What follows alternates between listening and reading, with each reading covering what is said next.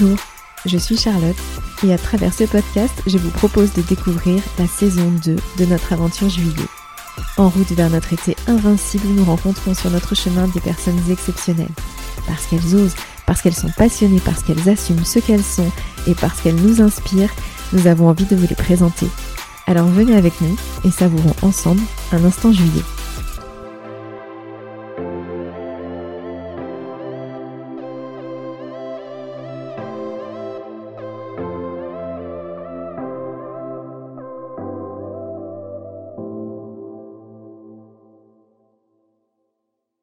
Pour ce 21e épisode, nous recevons Isabelle Pango. Isabelle est une vigneronne installée à Sassé et qui a créé un vin blanc que j'adore et qu'elle a joliment appelé l'instinctive.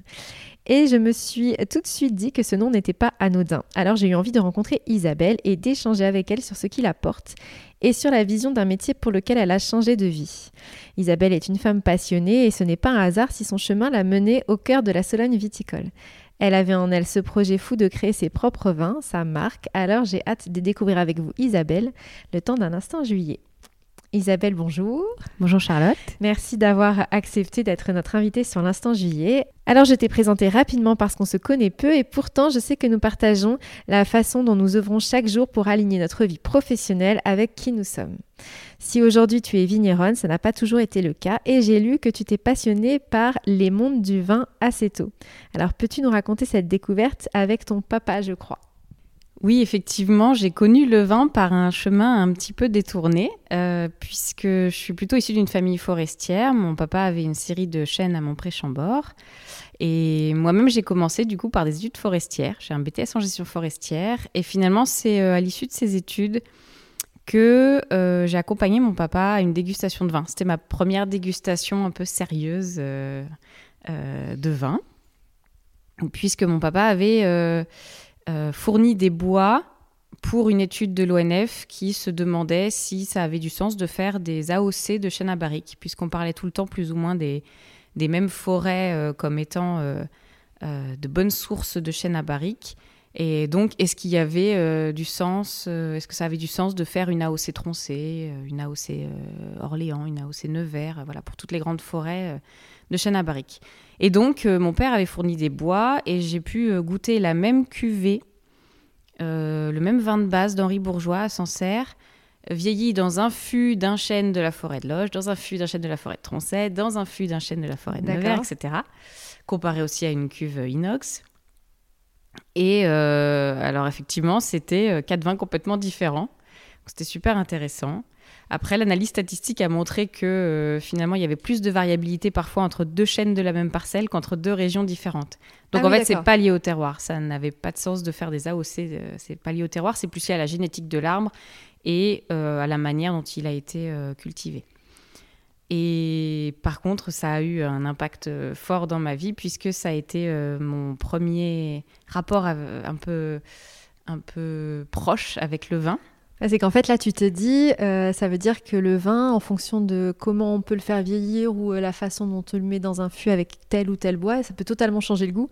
Et du coup, ça t'intéresse, c'est ça? Oui, parce que euh, en fait, j'ai reconnu dans le vin ce que j'aimais déjà dans le bois, le fait d'être avec un produit noble et vivant. Et en plus, j'ai découvert que on pouvait aussi, avec un produit noble et vivant, bah, être vecteur d'histoire, de culture, de rencontres et qu'en plus on pouvait faire marcher ses sens. Et alors ça c'était très intéressant pour moi parce que j'ai toujours beaucoup fait marcher mes sens. Euh, voilà, je, raconte parfois l'anecdote euh, de, quand j'étais petite, euh, j'attendais le, bus le matin de bonne heure dans, dans, le petit village de Sologne.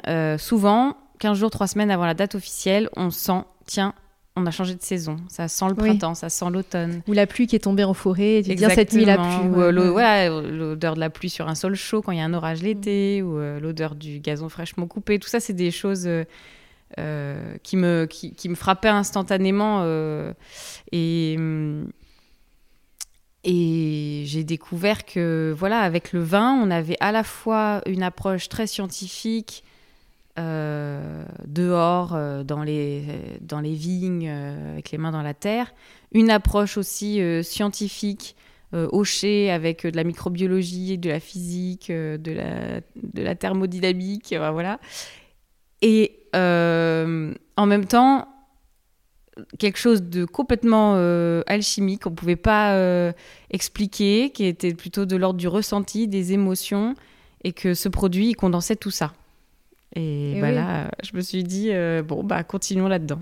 C'est super intéressant parce que quelque part, ça fait un lien nous avec ce qui nous porte et, euh, et avec ce qu'on vit sur l'événementiel. Et c'est ce qui m'avait plu dans les, dans les interviews que j'ai pu lire euh, de toi, où quand tu parles euh, des mondes du vin. Je trouvais ça intéressant parce que c'est un peu la vision qu'on avait aussi sur, sur l'événementiel, c'est-à-dire la façon finalement de créer des émotions, de créer des instants, de faire ressentir des choses. Ça peut être hyper différent et avec la même idée ou on va dire le même lieu, on peut vraiment faire des choses très différentes. Et finalement, avec le vin, c'est un peu ça aussi, c'est-à-dire qu'un même vin, en fonction de la façon dont tu l'accompagnes, dont tu le, tu le fais vieillir, dont tu, euh, tu peux en faire euh, mille choses différentes. Tout à fait, c'est un, un objet euh, multifacette et, et c'est aussi un objet culturellement multifacette puisque faire du vin, ça ne dit pas avec, au milieu de qui tu vas évoluer. Euh, tu peux faire du vin euh, avec euh, le petit paysan et, son cheval. Tu peux faire du vin dans le monde du luxe. Tu peux faire du vin dans le gros bouillon industriel de négoce. Voilà. tu peux faire du vin dans le nouveau monde. Enfin, il y a et à chaque fois tu vas être dans un microcosme différent. Donc c'était ça qui est c'est ça qui est très intéressant euh, aussi, je trouve. Euh, quand on arrive à bien se connaître, on arrive à savoir de qui on a envie de s'entourer pour se sentir bien. Et, voilà, moi, clairement, euh, j'ai identifié que mon environnement, qu'il soit physique, c'est-à-dire la vue que j'ai, ou, ou, ou les personnes qui m'entourent, c'est, je sais pas, 75% de mon bien-être, quoi. Donc, et c'est ça que je trouve intéressant quand on crée son entreprise, c'est qu'on peut choisir. Exactement. Qui sont nos partenaires, qui sont nos clients, qui sont nos salariés, qui sont euh, euh, nos connaissances, notre réseau. Et du coup, en fait, on, ça allège tout parce que parce que tout est fluide en fait, tout est naturel. Alors à la fois c'est une grande liberté parce qu'effectivement du coup tu crées ta propre marque, en tout cas ta propre patte dans ce que tu veux faire euh, dans ton vin, mais ça veut dire qu'il y a des gens qui peuvent ne pas aimer, à l'inverse des gens qui vont aimer, mais au moins tu te dis que tu vas être aimé par des gens euh, qui vont aimer quelque chose qui te ressemble, qui est toi. Donc ça permet de faire quelque chose de, vertueux finalement. Mais euh, à la fois, cette liberté, ça demande une prise de risque énorme parce que euh, travailler dans le vin, tu aurais pu être, je sais pas, commercial, dans, enfin, vendeuse dans un, magasin spécialisé et tu décides de, faire ça du départ vigneronne et de créer tout de A à Z. C'était pas du tout quelque chose de d'ancré hein, pour moi parce que c'est vrai que quand on n'est pas issu de ce milieu-là ça paraît vraiment vertigineux, on n'a pas accès au foncier, euh, on n'a pas tous les réflexes, on n'a pas baigné dedans depuis qu'on est petit, on se dit mais par où je vais commencer, toutes les questions que je me pose, comment... Et, et en même temps, il y avait une telle évidence, euh, pendant dix ans finalement, j'ai fait ce métier euh, de faire du vin ou de travailler dans le monde du vin, donc à la fois en viticulture, en onologie et en marketing, mais pour d'autres. Et donc à un moment, le fait d'avoir mon fils Martin et euh, que le papa soit aussi du Loir-et-Cher, on a décidé de revenir dans le Loir-et-Cher pour que Martin puisse profiter de ses grands-parents comme nous, on avait eu la chance euh, de le vivre. Et c'est là que ça est devenu une évidence, en fait, euh, de, faire ça, de, de s'installer et de faire les choses de A à Z à sa façon. Alors oui, c'était une réelle prise de risque et ça l'est encore tous les jours c'est un métier euh, où on n'est jamais arrivé. Je veux dire, euh, même quand bien même on ferait tout bien, ce que je prétends évidemment pas faire, on a encore, euh, on est encore tributaire de l'aléa climatique, donc on n'est jamais maître de, rien du tout en fait. c'est une illusion. Et... Moi, je crois que c'est vrai dans beaucoup de domaines. Oui, c'est vrai dans beaucoup de domaines. mais oui, cette cette part de risque. Euh, après, j'ai toujours, moi, vécu très intensément et, et, à chaque fois qu'il y a eu quelque chose qui me faisait un peu euh, le trac, le nez au ventre, où je me disais, est-ce que vraiment je dois le faire parce que j'ai peur À chaque fois, je me pose la question, qu'est-ce que tu vas le plus regretter? De l'avoir fait ou de ne pas l'avoir fait? Et en fait, à chaque fois, tu te dis, bah, c'est de ne pas l'avoir fait. Et donc, tu y vas quand même. Alors c'est rigolo parce qu'on on a rencontré euh, pour un, précédent podcast, Axel Tessandi, qui, a, beaucoup travaillé sur ces questions-là et qui disait justement que c'est la différence entre la peur et l'angoisse. Et qui a dit que la peur, c'est plutôt bon signe, parce que quand tu as peur de quelque chose, c'est que tu as envie, mais que c'est un peu risqué, mais que finalement, tu vas trouver les moyens de le faire parce que ça te porte. Alors que l'angoisse, là, c'est quelque chose il faut écouter en disant ça m'angoisse, ça veut dire que je dois pas le faire. Ça veut dire que mon corps, il est en rejet d'un truc et, et que peut-être ça me ressemble pas. Alors euh, voilà, elle différencie les, un petit peu les deux comme ça. c'est une émotion archaïque qui est très utile. Si on n'avait jamais peur, on, mourrait très jeune. Oui, c'est ça. Ouais, ouais, ouais, euh, donc euh, il faut savoir écouter cette peur. Et par contre, effectivement, ça, n'est pas sclérosant, ça n'empêche pas d'avancer. C'est ça. Par contre, ça, ça nous invite à nous préparer. Et ça, c'est très positif. Et ça, ça a été la clé qui, qui, a fait que je me suis quand même lancée, c'est que je me suis beaucoup préparée. Euh, bah alors déjà, il faut avoir soi-même un peu conscience de, de, ses compétences. Et voilà, là, le fait d'avoir travaillé un petit peu à tous les stades de la chaîne euh, du vin, c'était déjà un bon atout. Ensuite, il faut la confiance donnée par l'entourage aussi. Mon conjoint m'a beaucoup encouragée euh, et, et, trouvait que ça me correspondait à fond. Donc, je me suis dit, bon, bah, il me connaît bien, il, ne doit pas, voilà, il doit pas avoir tort. Et puis, et puis après, il faut euh, se préparer. Alors, euh, bah moi, concrètement, ça a été euh, trois mois. Alors, beaucoup de rencontres en revenant dans le Loir-et-Cher, beaucoup de rencontres de tout, de tout l'écosystème viticole. Parce que finalement, je n'avais jamais travaillé dans ma région, même si ça faisait dix ans que je faisais du vin. donc, il y avait tout à, refaire au niveau réseau viticole. Et puis, et puis trois mois de, de, business plan non-stop. Des tableaux et voilà. et alors, en fait, ces tableaux, ils peuvent paraître euh, euh, rébarbatifs, mais en fait, euh, remplir les cases de ce tableau m'a permis d'écrire toute l'histoire des premières années du domaine. Donc, je savais très précisément où j'allais en m'installant. Et d'ailleurs, si j'ai réussi à convaincre les banques malgré le risque de ce projet, euh, c'est parce qu'ils avaient vu à quel point j'étais préparée, à quel point j'avais anticipé toutes les questions, à quel point tous les choix étaient réfléchis. Euh, voilà, évidemment, on sait que ça va pas tout à fait se passer comme on l'a écrit, qu'il va y avoir euh, des aléas, on, met un, on prend un peu. Mais il y a une vision. Mais il y a une vision, il y a un cap, et puis surtout le mot clé pour moi dans n'importe quel projet, c'est la cohérence. Et hum, surtout quand on fait un projet si personnel que du vin, on va travailler la terre, on va cultiver une plante, on va récolter un fruit, on va le transformer, on va l'élever, on va le mettre en bouteille, on va décider comment il s'appelle et lui mettre euh, un visuel, une étiquette. Et ensuite, on va aller voir des gens avec notre petit sac et on va aller le vendre.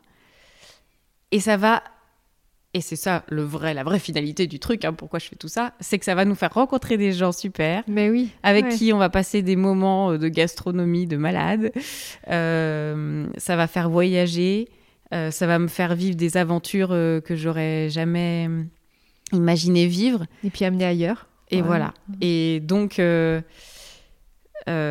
c'est c'est important, je crois, voilà, de se préparer et puis après de se laisser porter euh, par, euh, par le flot. Mais quand on est là dedans, la tête dedans, ensuite, on peut plus regarder euh, ces chiffres, on peut plus regarder qu'est-ce que j'avais prévu déjà.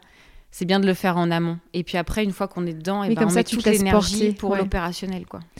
Mais c'est vrai qu'après, enfin nous, c'est ce qui nous avait touché euh, dans, cette histoire et dans ce vin. Alors je sais pas, alors euh, c'est aussi parce qu'on apprécie euh, déguster du vin et que c'est un sujet qui nous touche, mais je trouve que justement, on voit que tu as mis ce que tu étais dedans. Euh, et, quelque part, ça, c'est euh, nouveau, en tout cas euh, dans notre terroir, sur notre territoire. Il y avait beaucoup de, grands vins classiques et finalement avec des très belles étiquettes, peu importe, mais on voyait que c'était plutôt de la tradition du terroir. Et là, on sent qu'il y a eu une envie d'apporter quelque chose qui te correspond, qui est toi. On le voit dans l'étiquette, on le voit dans le nom. Et ça, ça nous a touchés parce que nous, c'est ce qu'on essaye de faire aussi, de mettre ce qu'on est. Et, on pense que quand tu es passionné, quand ça te porte et, et tu mets ce que tu es, ça veut dire que tu es sincère avec ton activité, quelque part, les gens euh, te suivent ou en tout cas ont envie euh, d'aller avec toi sur le chemin parce qu'ils se disent, OK, elle donne vraiment ce qu'elle est. Et, euh, donc, si c'est ça que tu as voulu faire, moi, je trouve que c'est vraiment réussi. Oui, alors au début, j'ai voulu le faire vraiment de manière sincère et sans me dire, bah, c'est comme ça que ça va vendre, ou c'est comme ça que je vais me différencier, ou parce qu'en fait, au départ, la démarche, c'est surtout de dire du vin, j'en ai déjà fait, mais pour les autres. Donc, si je m'installe, si je prends le risque de, m'installer, d'investir autant d'argent, d'investir autant de temps et d'énergie, c'est pour faire un truc hyper personnel et où l'aspect créatif est omniprésent que ce soit euh, dans le management, euh, dans le type de recrutement, euh, dans les visuels sur les bouteilles, dans le style de vin, dans la manière de communiquer, dans voilà, il fallait que ça me ressemble à 100%. Et, et surtout, en fait, eh ben, c'est tellement naturel quand, quand, on fait quelque chose qui nous ressemble, on n'a pas l'impression de forcer. Et c'est ce qui se passe et qui me fait complètement halluciner, c'est que du coup, je l'avais pas anticipé je l'avais pas fait dans cet esprit-là, mais c'est ce qui arrive. effectivement, ce que tu viens de dire, j'ai pas l'impression de vendre du vin, moi. J'ai l'impression juste de raconter ce que je fais. oui, c'est ça. Je raconte ce que je fais, je, je, montre quelques images de mon quotidien, euh, j'explique mon parcours, euh, euh, la construction de l'équipe, mon attachement au territoire et et, évidemment, la base, c'est quand même que le produit soit bon. Ça, on n'en parle même pas. C'est. Euh, Mais ça l'est aussi. Oui. en tout cas, ça plaît à, beaucoup de gens et ça me ravit. Euh, mais voilà, c'est complètement fluide et, naturel. Et je crois que c'est vraiment ça auquel les gens sont sensibles. D'autant plus aujourd'hui où euh, on est assailli de discours marketing dans ce que le marketing peut avoir parfois de, de de pervers ou de ou, de d'agressif. Euh, bon, marketing c'est pas un gros mot, hein, euh, on en fait tous euh, à plein d'étapes de, de, notre vie. Oui, mais tu veux dire quelque chose de très normé ou en tout cas, où, où, on doit raconter du bullshit pour vendre. là, en fait, c'est quelque chose de, je fais quelque chose qui vient des tripes et et c'est ce qui fait que mon vin, il peut pas ressembler à celui de mon voisin, même s'il a les mêmes cépages, même s'il a le même climat, même s'il a le même matériel. Parce qu'en fait, euh, il va pas prendre les mêmes décisions. Et dans une bouteille de vin, je sais pas combien il y a de milliers de décisions, euh, de micro-décisions prises au quotidien. Enfin, il y a quasiment 18 mois de travail dans une bouteille de vin. Donc, faut imaginer à toutes les étapes le nombre de questions qu'on se pose et le nombre de décisions qu'on prend. Euh, et donc, forcément, bah, si on le fait en cherchant pas un standard, mais en faisant quelque chose qui nous ressemble, bah, ça va forcément être différent de ce qui existe déjà. Et c'est rassurant du coup de, voir que ça marche et que ça touche les gens. Ça veut dire quand même que euh, quand c'est quelque chose de vrai, sincère et d'intense, comme tu disais tout à l'heure, quelque chose que tu vis vraiment euh, d'authentique, voilà, les gens, les gens suivent, donc c'est plutôt rassurant. Et du coup, tout à l'heure, à part, tu nous disais que ce week-end, tu avais un, salon. Et donc, je, crois avoir lu que c'était un salon justement de femmes vigneronnes, non C'est pas ça? Tout à fait, alors, ça s'appelle Vinidam. Ouais, alors du coup, c'est un, un, sujet intéressant aussi parce qu'effectivement, c'est un milieu qui était très masculin et, euh, et où les femmes arrivent et arrivent euh, avec euh, beaucoup de d'enthousiasme et finalement euh, font des vins qui sont reconnus et, qui, euh, qui, fonctionnent bien. Et donc, est-ce que ça, c'est, ça a été un sujet? Est-ce que euh, c'est, quelque chose que, que tu as peiné à imposer ou est-ce que finalement, au contraire, c'est un atout et, ça pose pas de problème d'être une femme dans, dans ce milieu-là? Alors, moi, je me suis pas posé beaucoup de questions par rapport à ça, dans le sens où j'ai toujours fait Enfin voilà, quand j'étais en treillis euh, à faire des études de, bûcheronnage. Oui, c'est vrai. Tu je me suis déjà pas posé la question de est-ce que c'est un métier d'homme ou de femme. Quoi. Voilà, donc pour moi, les choses n'ont jamais été genrées. Je me suis jamais euh, posé les questions euh, sous cette perspective-là. Mais du coup, probablement que je suis pas forcément hyper sensible à des signes qui pourraient qui pourrait euh, montrer que euh, ça a été euh, plus compliqué ou que j'ai eu des réflexions parce qu'en fait j'y prête pas énormément attention. Avance quoi? Oui, voilà. Ce qui est pas plus mal. Ouais, et puis bon alors par contre je pense qu'il y a quand même des choses qu'on a complètement intégrées. on sait que si on est une femme et qu'on se plante, bah on va pas nous louper. donc je pense que complètement inconsciemment, on a intégré qu'il fallait mettre les bouchées doubles de toute façon pour mais quels que soient les métiers finalement. Mais quels que soient les métiers.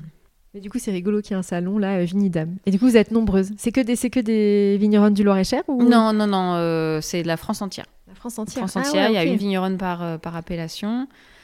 et vraiment, enfin, il y a plein de femmes de talent en plus, donc je suis super contente de certaines. Je les connais, je connais que leur vin et je vais rencontrer la personne. Ah c'est chouette.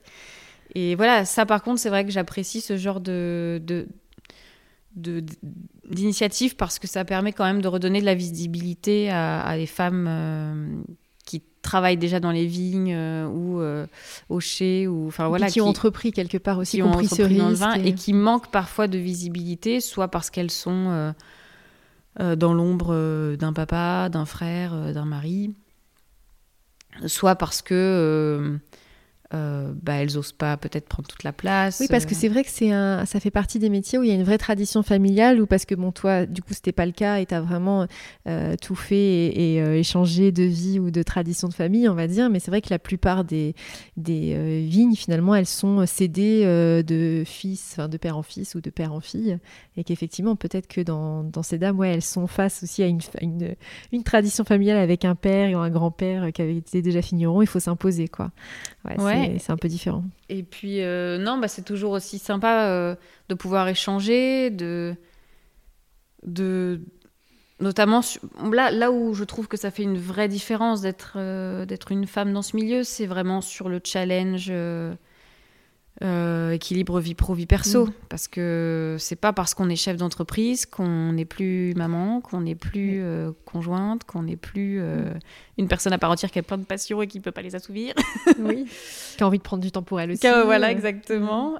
Donc je trouve que c'est vraiment là le le gros enjeu.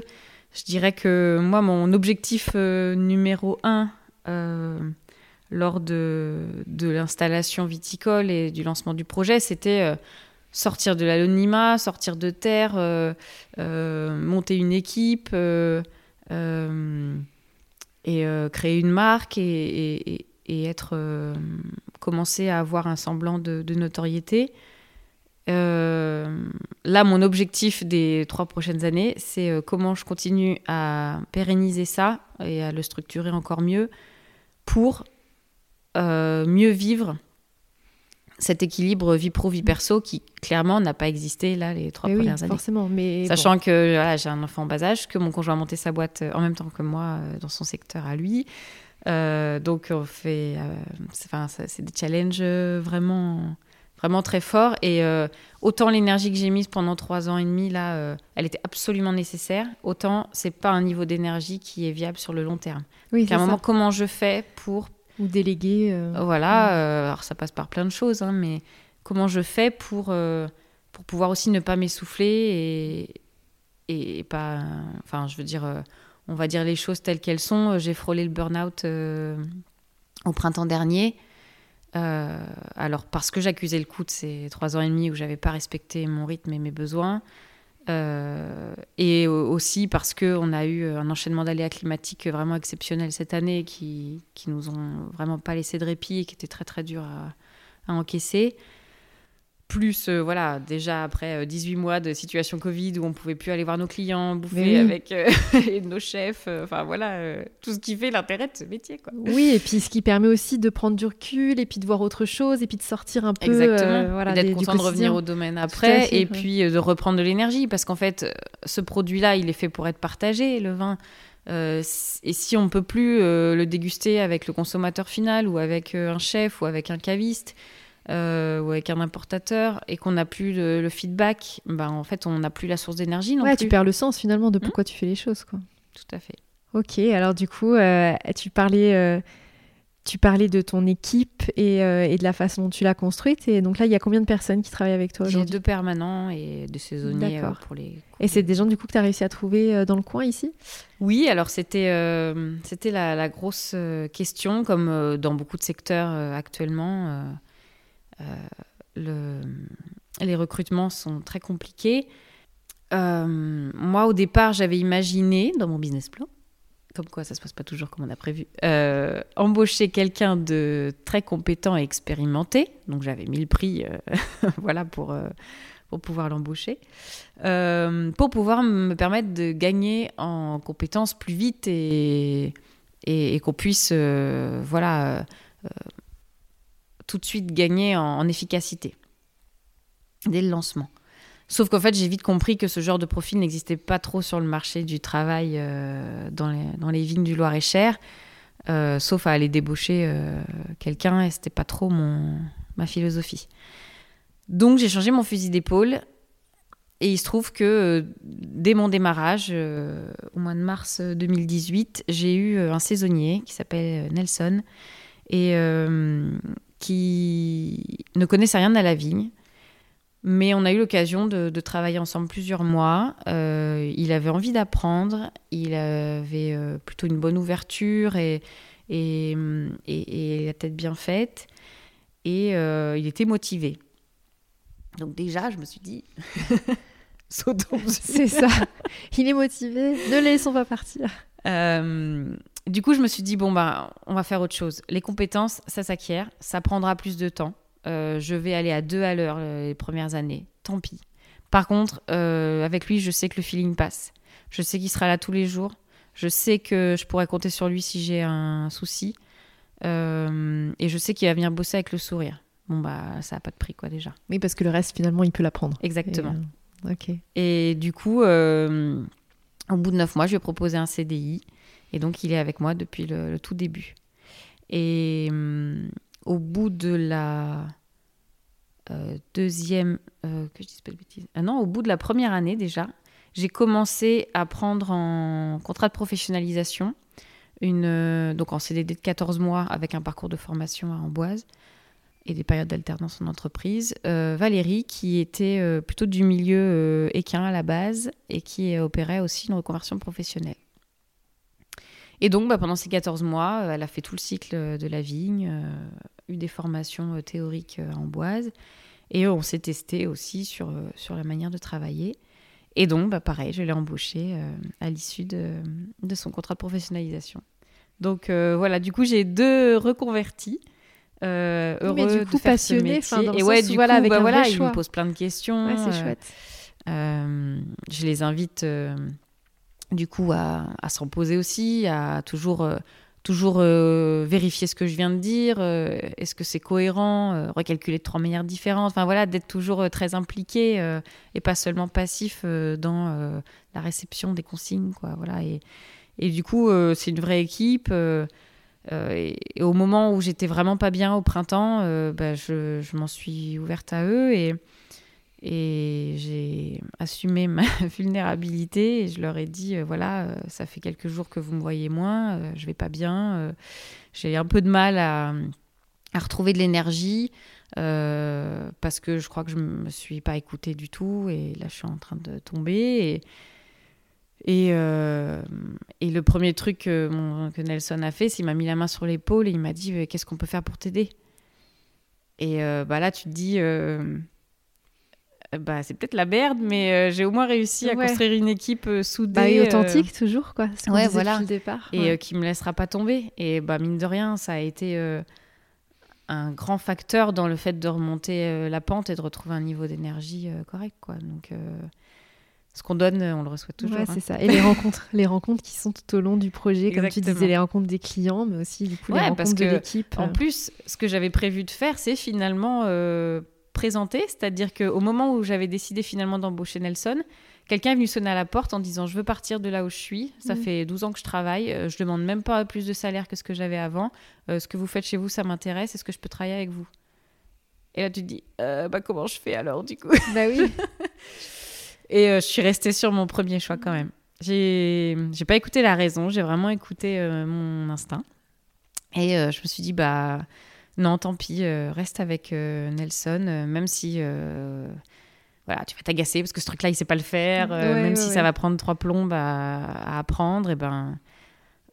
au moins, il y a une vraie relation qui est déjà créée et ça, c'est, c'est très riche. Quoi. Mais c'est bien de s'écouter aussi. et, dans, et dans ce parcours, dans ce chemin, est-ce que il euh, y, a, des personnes qui t'ont inspiré, qui t'inspirent, ou en tout cas des, des gens euh, qui peuvent être références pour toi? Alors peut-être pas seulement dans le monde du vin d'ailleurs, mais des gens qui sont un peu des, des modèles ou des... Alors, euh, il y en a pas vraiment, ou alors il y en a plein en fait, parce que il y a un truc, c'est que moi, je, perçois. assez vite chez les gens leurs valeurs, leurs leur, leur capacités et aussi leurs manques. Et donc, même quelqu'un qui est adulé par tout le monde ou présenté comme un mentor du développement personnel ou des trucs comme ça, et ben, je vais très vite euh, voir aussi ses failles. Et donc, je ne suis pas du tout le genre de personne qui peut se mettre dans la posture d'une fan face à un mentor, en fait, parce que je vais toujours avoir un, une sorte de lucidité quelque part, euh, ce qui m'empêche pas, euh, voilà. Par contre, du coup, de dire, bah, chez cette personne-là, je puisse plutôt cette inspiration-là, et puis bah, chez cet autre, plutôt sur cet aspect-là, etc., etc. Donc, en fait, c'est plutôt un pool de, de personnes autour de moi. Après, globalement, c'est vrai qu'il y a quand même une catégorie de, personnes qui m'inspirent souvent, c'est vraiment euh, les artistes. Parce que euh, c'est des gens qui, euh, qui se donnent vraiment les moyens et l'audace et qui font des choix difficiles pour vivre leur passion. c'est des gens qui, qui prennent des risques et qui surtout prennent des risques au quotidien, en fait, se mettent en danger tous les jours se remettre en question. Ouais. Et c'est des gens qui sont capables de parler euh, de leur cœur vers le cœur euh, des autres. Et donc ça, c'est des choses euh, qui sont très importantes pour moi. Et finalement, si je réfléchis bien, c'est ce que mon métier me permet de faire aussi. Mais c'est sûr. Et puis quelque part, la gastronomie, c'est un art aussi. Mmh, tout à fait. Et, et là, y a, on, est, on est chez toi, il y a un piano derrière. Alors, est-ce que les artistes que tu admires, c'est plutôt des musiciens, des chanteurs, ou c'est plutôt... est-ce qu'il y a un art en particulier que tu apprécies plus? Alors oui, euh, la musique est quand même euh, mon art euh, number one. après, je suis, je, suis très sensible aussi à la sculpture, aux arts graphiques. oui, et d'ailleurs, ton étiquette, cinéma. elle, est, elle est hyper graphique. Oui. ouais, bah en fait, j'ai. pour moi, la création, il fallait que qu'on la sente aussi et sur le fait aussi de casser les codes, parce que c'est ça qui est, qui est, vertigineux quand on s'installe de zéro, mais c'est aussi une formidable liberté de ne pas avoir d'historique. On peut s'affranchir euh, des codes existants.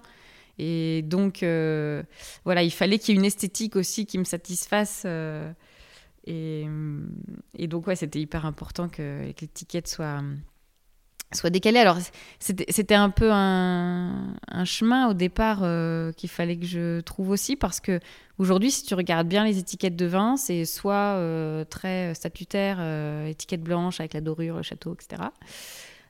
soit ça casse les codes, mais souvent, donc on va aller plus vers le monde des vins dits nature, avec parfois des, des, choses qui vont tomber carrément dans le vulgaire ou, euh, ou des jeux de mots un peu pourris ou des trucs comme ça. Et je me disais, mais il n'y a pas un chemin au milieu euh, pour faire quelque chose qui à la fois casse les codes, mais reste hyper élégant et, et, avec une valeur esthétique euh, forte. Et bah, j'ai essayé de trouver ce chemin-là, en fait. En tout cas, elle est hyper reconnaissable et ça, c'est une bonne idée aussi.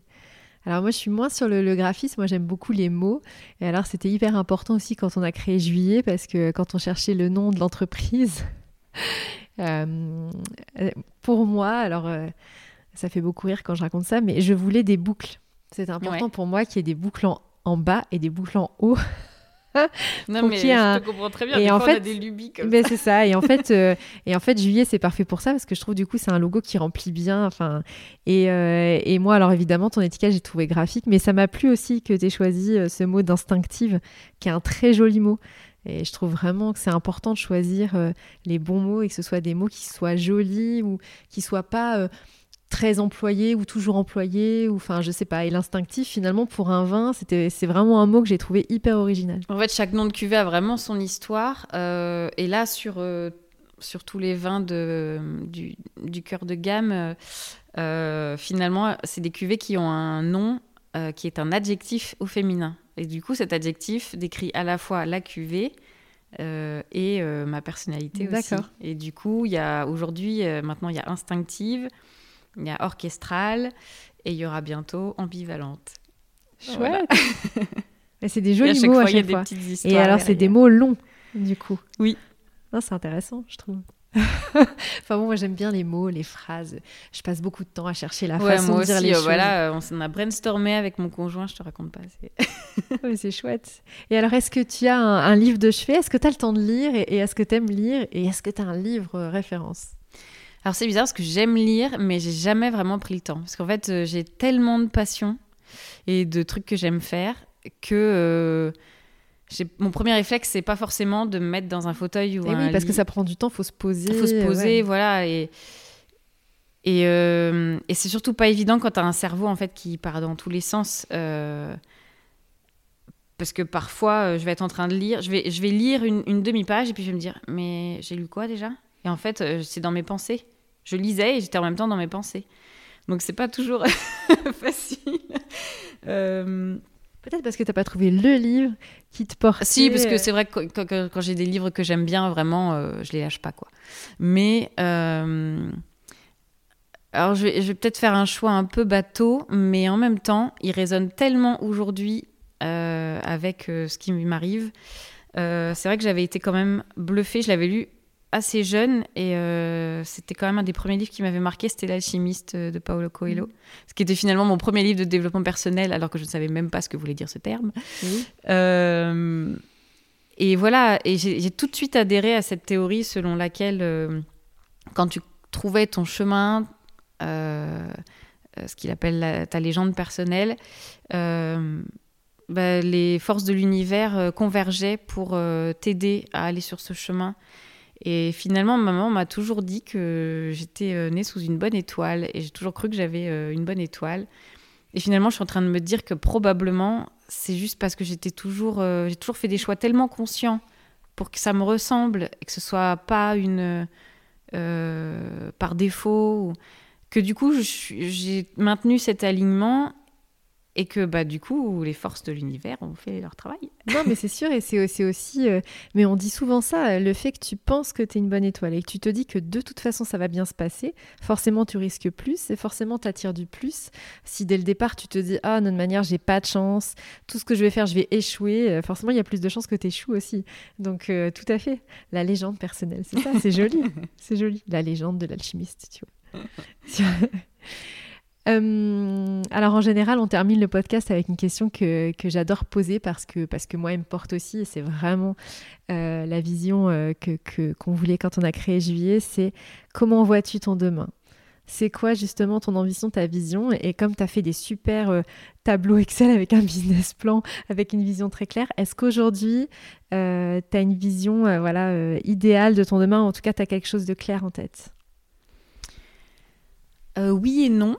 C'est-à-dire que je, vois depuis le début de mon aventure à l'affût euh, les étapes, euh, next step, les étapes suivantes pour euh, gagner encore en épanouissement, en éclate, en,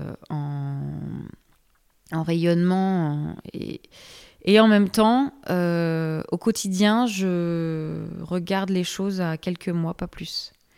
Euh, parce que je veux, je veux pouvoir euh, rester ouverte à ce qui se présente et à l'écoute des signaux qui me sont envoyés. Ouais, c'est-à-dire qu'en fait, tu vas avoir une vision euh, lointaine, enfin globale pour, euh, pour la suite, mais tu te laisses je euh, aussi, voilà, hein, la surprise et, et, justement parce qu'aussi tu tiens à la rencontre et donc tu te dis qu'il peut arriver des choses qui te fassent un petit peu prendre un détour ou, ou voir le chemin autrement. Tout à fait. Et pour l'instant, ça m'a pas déçu. Jusque-là, ça va. Et il faut, hein, parce que quelque part, comme tu es sur un, un domaine où la météo peut tout changer d'une année sur l'autre, euh, et qu'on maîtrise pas, effectivement. Au moins, tu sais que tu peux te laisser surprendre et comme tu as une bonne étoile, ça sera positif du coup.